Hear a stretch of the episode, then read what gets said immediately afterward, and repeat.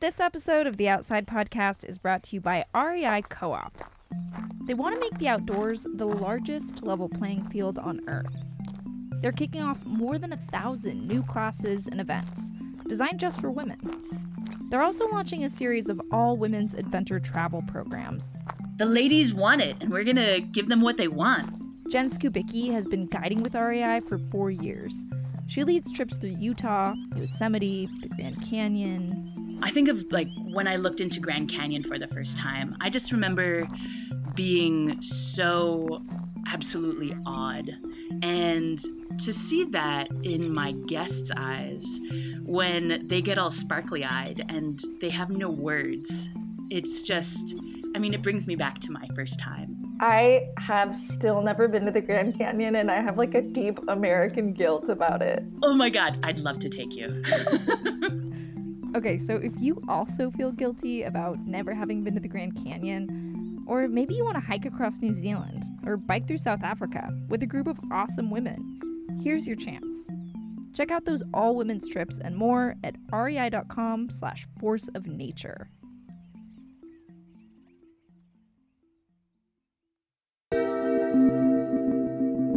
From Outside Magazine and PRX, these are dispatches. Stories from our writers in the field.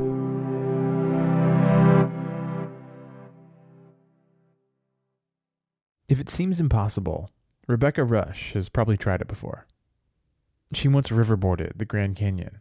Think boogie boarding, but down incredibly big, technical rapids. And she once completed the first female ascent of a route on El Capitan in Yosemite. She also won the Leadville 100 mountain bike race four times in a row, which earned her the moniker Queen of Pain. It is your women's champion, Rebecca Rusch from Ketchum, Idaho. Welcome back, Rebecca. The things that happen when you push past that threshold of your brain saying, This hurts, I don't want to do it anymore. That's when the real magic and the gifts come. But today, we're actually talking about a completely different kind of pain, which has also been at the center of Rebecca's life. Her father, Stephen Rusch, disappeared when she was just three years old. He was in the Air Force during the Vietnam War, and in 1972, his plane went down over Laos. Four decades later, Rebecca decided she had to find out what happened to him and went to Southeast Asia, planning to mountain bike to his crash site. It was all captured in the documentary, Blood Road. Double X Factor host Florence Williams caught up with Rebecca at the Mountainfilm Festival in Telluride to talk about it. You'll hear some tape from that documentary, but the whole thing is worth watching if you get a chance. Here's Rebecca. For most of my childhood, I didn't know if my dad was dead or alive or a prisoner of war. Um, and I, I had questions about that. I had nightmares about it. Um, yeah, what was it like living with that uncertainty? It was sort of one of those things that was kind of shoved shoved in the back. You know, people didn't really talk a lot about it. And as a kid, you know, how do you ask your mom, "Oh, tell me about, you know, when the Air Force drove up in the black sedan and got out to tell you the news?" Like you don't ask those things as a kid. It just doesn't feel right. I mean, my family would talk about him, they'd tell me about him and tell stories, especially my grandparents. But as a kid, it was it was almost like um, because I don't remember him and I don't have memories, it was almost like reading about someone in a history book and I didn't feel a personal connection. You know, I knew he was my dad, but he was a stranger to me. And yet his personality, kind of who he was, was part of the culture of your family. Yeah, I think so. I mean, he, he from what I know, you know, he's a mu- musician. Uh, uh, he he loved cars. He you know he loved animals, and I'd hear all these great stories of my grandmother, and um, I'd spend time in the house where he grew up and, you know, look through his things and look through photo albums. And there was always this curiosity of like, wow, he sounded like a really cool guy. And, um, you know, it isn't really until recently that I started digging in a little more and trying to find more. And I think because I wasn't ready, I wasn't mature enough to really understand how to get to know somebody who isn't alive. Growing up in the 70s and 80s, Rebecca put thoughts of her dad aside and dove into sports. She became a world class extreme athlete. But in the early 2000s, Rebecca says those lingering questions about what had happened to her dad began to resurface. So at some point, you decided that there was still a central mystery around your father and you wanted to solve it. Yeah, it's kind of interesting. I went to Vietnam for an adventure race, and that was 2003. And, you know, we're in the middle of the jungle suffering from heat rash. And that was the first time I really kind of the question really came up what was it like for him and what did he go through and that was where i really got one intrigued about the history i mean the vietnam war is such a complex history but also what did he go through and and at this point 2003 we didn't know yet they hadn't found his remains so at that point there was still this question like is he is he here somewhere is there a part of him It was around that same time that human remains were discovered at the site where Rebecca's father's plane was thought to have gone down. And in 2007, they were identified as belonging to Stephen Rusch. Almost immediately, Rebecca began to think about a new kind of expedition. It would be a pilgrimage of sorts to her father's crash site. But it would also be an expedition in her own style. It would involve a lot of mountain biking, in fact, mountain biking the entire length of the 1,200 mile Ho Chi Minh Trail. It was known during the war as Blood Road. Explain what your vision was for this expedition. Well, there's always part of me, just like that little kid in my backyard, that wants to see and know and see what's around the next corner. And as far as I know, no one's ridden the entire length of the Ho Chi Minh Trail. So there, there's an explorer in me that wanted to see if it could be done but then combining it with well i wonder if i can find the place and the place the place where he was shot down and you know by the time i was forming this expedition we knew that he had died in the plane crash and i can't exactly articulate why but i just felt like i wanted to go there and i didn't want to just go there in a plane and in a car and you know i wanted to go there in my way and really spend a long expedition and immerse in the place and the culture and see what it's like there and to allow me all those miles to strip away my defense layers again and to really open myself up to whatever might happen there. At the heart of Rebecca's quest was a series of unanswered questions. Could she even find the crash site in the jungle 44 years later? Would there be signs of her father? And would she be able to connect to some larger truths about him and this painful, seemingly pointless war. Regardless of any opinions I have about this war or any other, it is hard to think about the killing that I will be doing. Rebecca had a few clues about her father. She had the letters, like this one, that he wrote.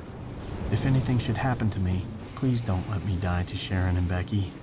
She had his dog tags, and she had the rough GPS coordinates of his crash site in Laos. It was just off one section of the Ho Chi Minh Trail most of the Ho Chi Minh Trail lies in Laos and Cambodia.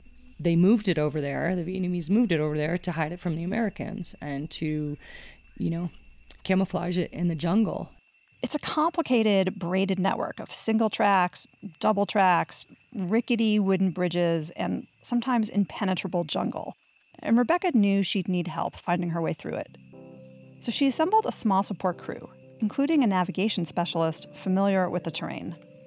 She also signed on a partner for the ride, a Vietnamese mountain biking champion named Hugh N. Hi, Rebecca. Ciao. Oh, I waited for a long time. Oh, hello. Uh, rode with me. She's a Vietnamese cyclist. She's um, and she is an unlikely partner. Initially, my thought was that I would plan this expedition and take one of my adventure racing teammates or take somebody that I knew very, very well. My Vietnamese sucks, so your English is better. But um, you know, we really talked about it creatively with Red Bull Media House and decided that if I rode with somebody from the area, um, I was just going to learn so much more and see see the experience through not through American eyes, but through someone else's eyes. And she, you know, we didn't we were strangers when we started, and you know, we became sisters in the end. Sisters, just one generation removed from an extremely bloody conflict. Huyen, it turned out, had a deep family history with this war too, and it wasn't one that Rebecca necessarily expected. And at what point did you realize that her father and your father were on opposite sides? Um, the first couple days on the trail, we're chatting and talking, and she was telling me about her father um, cleaning up bodies off the street during the war at that time in 1972, which is exactly the year my dad was shot down. And so, yeah, it became uncovered really quickly. And, and she's said, said the same, you know, seeing pictures of my father. I showed her picture of my dad, and, you know, she admitted that they didn't think of the American soldiers as people. You know, they were they were just bombs coming from the sky. And so for her to make that for both of us to make that personal connection, you know, it's only two women riding mountain bikes together, but you know, that's part of the healing of two cultures. And and her father welcomed you into his home. He did. They everyone welcomed us so with such open arms and I was a little bit nervous about that, uh, how we would be received but we were never received with any sort of animosity and i was i was really surprised and i it made me realize you know they've done a better job at forgiving and and healing i think than than perhaps some of the americans have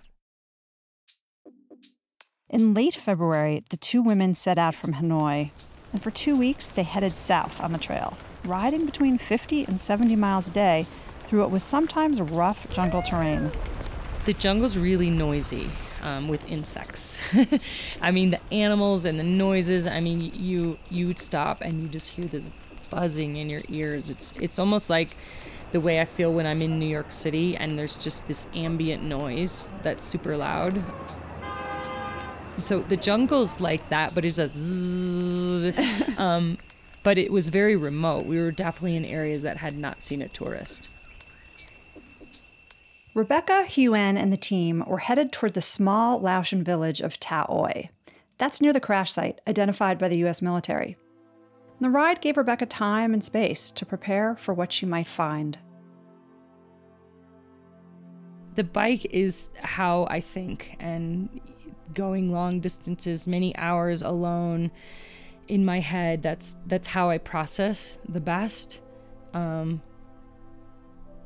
so there were times where you know I was distracting myself from thinking about where we're actually going but then there were other long moments on the trail where I'd hear my dad's dog tag jingle and it's almost like him saying hey what are you thinking about you know and so I spent a lot of hours thinking about him and why I was there and you know the path that my life has taken to to bring me t- to this ride and I needed all that time to to be ready to to try to arrive at the spot. What did you think you would find there? I had no idea what I would find. I the only thing I knew, the only thing that was familiar was that I was going to ride my bike for a long time and that I knew I I could ride 1200 miles. That was the familiar place for me to hang out in. Right, you've done that. Yeah, I've done that, but the rest I really did have to just bear my soul open and be receptive to what was happening. And I think that's why the distance was so important. It it softened me by the time, you know, we got further down the trail. I was changing along the way and becoming more understanding and more accepting and less about me wanting to go fast and covering this many miles a day and how many hours will it take. Like my racer brain had to uh, I had to shed my racer brain, and it took me took me a while to do that. I think at one point in the film you mentioned that Huyen uh, really helped you slow down. Yeah. Um, in what way? I was looking down the trail, you know, getting to the next point in front of me where Huyen is looking out and explaining to me how they harvest rice and this and that and how water buffaloes and the birds live on the back of the water buffaloes and it's a symbiotic relationship. And at first it, it was distracting to me. It was like yeah yeah that's great. Okay we got to keep going. We have to make camp yeah but in I really appreciated that she was doing that because it was slowly she was helping me shed, you know, just the mindset of going fast and having blinders on and instead of just looking straight forward you know the peripheral vision was starting to open up you know just much, became much more global and much less self-centered. As you were getting closer and closer what was going through your mind? A couple days out from the crash site you know i had been very very anxious very anxious trying to get there but then about a day or two out, I started to feel this sense of calm and, you know, that I knew we were going to make it there. just really feeling like I was getting close to my dad. There was just I it, I can't really articulate it very well, but there was a sense of calm and it's going to be okay and you know, you're doing okay, Rebecca. Like it's like he was just like, "All right, you're here. You're here already." Finally, 12 days and 512 miles later, they arrived at Ta Oi. There, Rebecca met the village chief, a man named Mr. Air. Uh, this is uh, Mr. Air. This, uh, Did he uh, seem surprised to see you? No. We'd met so many friendly people along the way, and I didn't know I didn't know his story. We, I just knew he was the village chief, and we had to meet with him. You know, we'd done this in every village as we'd gone along the way. Meet with the village chief, and but when I rolled up and I saw this man's face, and I didn't know who he was or any connection with my dad, there our eyes just locked in this way, and there was something in his face that was so kind. And when I looked in his eyes, I could tell there was some some connection that we had. It turns out this village chief was the son of the very man who owned the land where Stephen's plane crashed in 1972. It was the father who'd found Stephen's body along with the pilots. It's a story well known in the village. Here's her translator explaining it in the film. After the plane dropped, two Vietnamese soldiers, uh, one uh, head of the village. At that time, his father go to check and see the the dead person, and they put at under the tree. His father buried my father. Yeah, his father. And the tree is still there? The exact tree? Oh, still, still over there. You, he, he will show you at the tree. Okay. Yeah. Mr. Eyre took Rebecca and the film crew to the site they could still see the glide path that the plane had dug through the dirt when it crashed, and small pieces of metal were still in the ground. And then the tree. A gnarled, strange, beautiful tree. In the documentary, there's this heartbreaking moment where Rebecca looks at that tree almost like she's waiting for her dad to emerge from it. And then she places his missing in action bracelet in the tree's hollow and reads aloud from a letter she wrote to him. This journey down the Ho Chi Minh Trail has brought me here to meet you and stand in the place where you died, where you died for me and your country. You have spoken to me through your songs, your letters, and the way you lived your life. You have given me the gift of life and the tools to live mine with compassion, joy, and curiosity. I know now that this this is not an ending but a beginning. Beginning of our relationship. I miss you, Dad. But now I know you'll always be with me. Love, Rebecca. There was one more thing Rebecca brought from home. I had this little stuffed frog named Grimace. And I used to always sleep with Grimace on my chest. It was like a beanbag frog. And it, def- he was like comfort for me. And I went there in my 40s and I had kept this stuffed animal my whole life, moving, living out of my car. I still had Grimace. Um, and, but I felt like I wanted to leave him there. It really, it wasn't a sad occasion. I mean, you, it was actually really a great celebration and I felt a connection. A lot of people talk about death or a funeral and they say, oh, it must be closure for you. You must have found closure. And it's exactly the opposite of that for me is I felt an opening and a discovery and getting to know someone and not a closing at all. You felt lighter. I felt euphoric. I felt like I, you know, I'd achieved the most important ride of my life. And I still had the the the secondary goal, which was to ride the entire Ho Chi Minh Trail. So this the second part of it really was then me just being an athlete and getting to just you know go faster and cover some more miles and with without a heavy burden, with a very much lightened backpack. Rebecca and Huyen spent another two weeks riding the rest of the Ho Chi Minh Trail, all the way to Ho Chi Minh City. And although Rebecca had found some peace around her father's death, something new was unsettling her. you know, this started out being about sort of your family's devastation, you know, what had happened to your family after your father died. And yet you saw all this other devastation during the trip.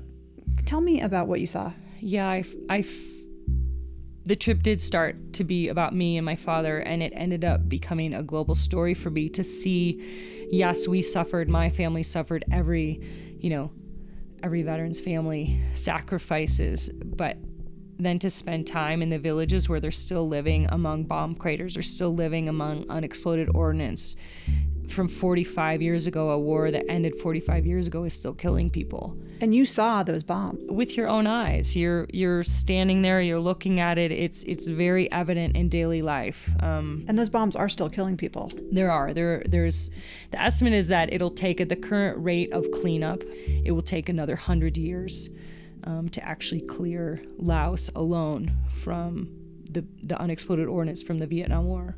Wow. So, as an American, seeing those American bombs that are still so deadly, what was that like? I felt guilty. Um, I felt, you know, how did we leave our trash? Why didn't we clean up after ourselves? How do how do we do this? And so at first I felt really badly, um, but then my next emotion was, well, what can I do? How can I help?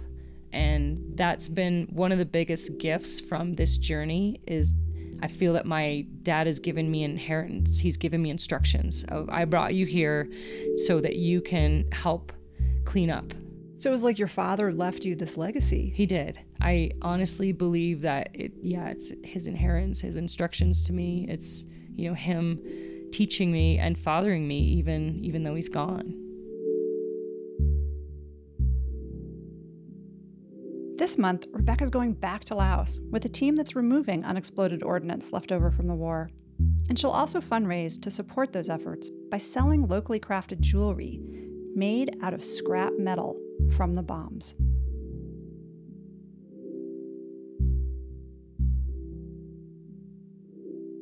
That's Florence Williams with Rebecca Rusch. This piece was produced by Phoebe Flanagan. And this is another one you can sing along to. Everyone we sang for seemed to like it a little bit at least. For more information on mine removal in Vietnam and Laos and other conflict zones, check out the Mines Advisory Group at maginternational.org. You heard clips from the documentary Blood Road, which was produced by Red Bull Media House. This music is actually Stephen Rusch, Rebecca's father. Can't help but wonder where I'm bound, where I'm bound. This is the last episode in the Double X Factor series, although we will still be doing stories about women and by women. Thanks to REI for making this entire series possible and for offering women specific trips and classes and gear. Find out everything you need to know at rei.com slash force of nature. The Outside Podcast is a production of PRX and Outside Magazine. We'll be back in two weeks with a new episode.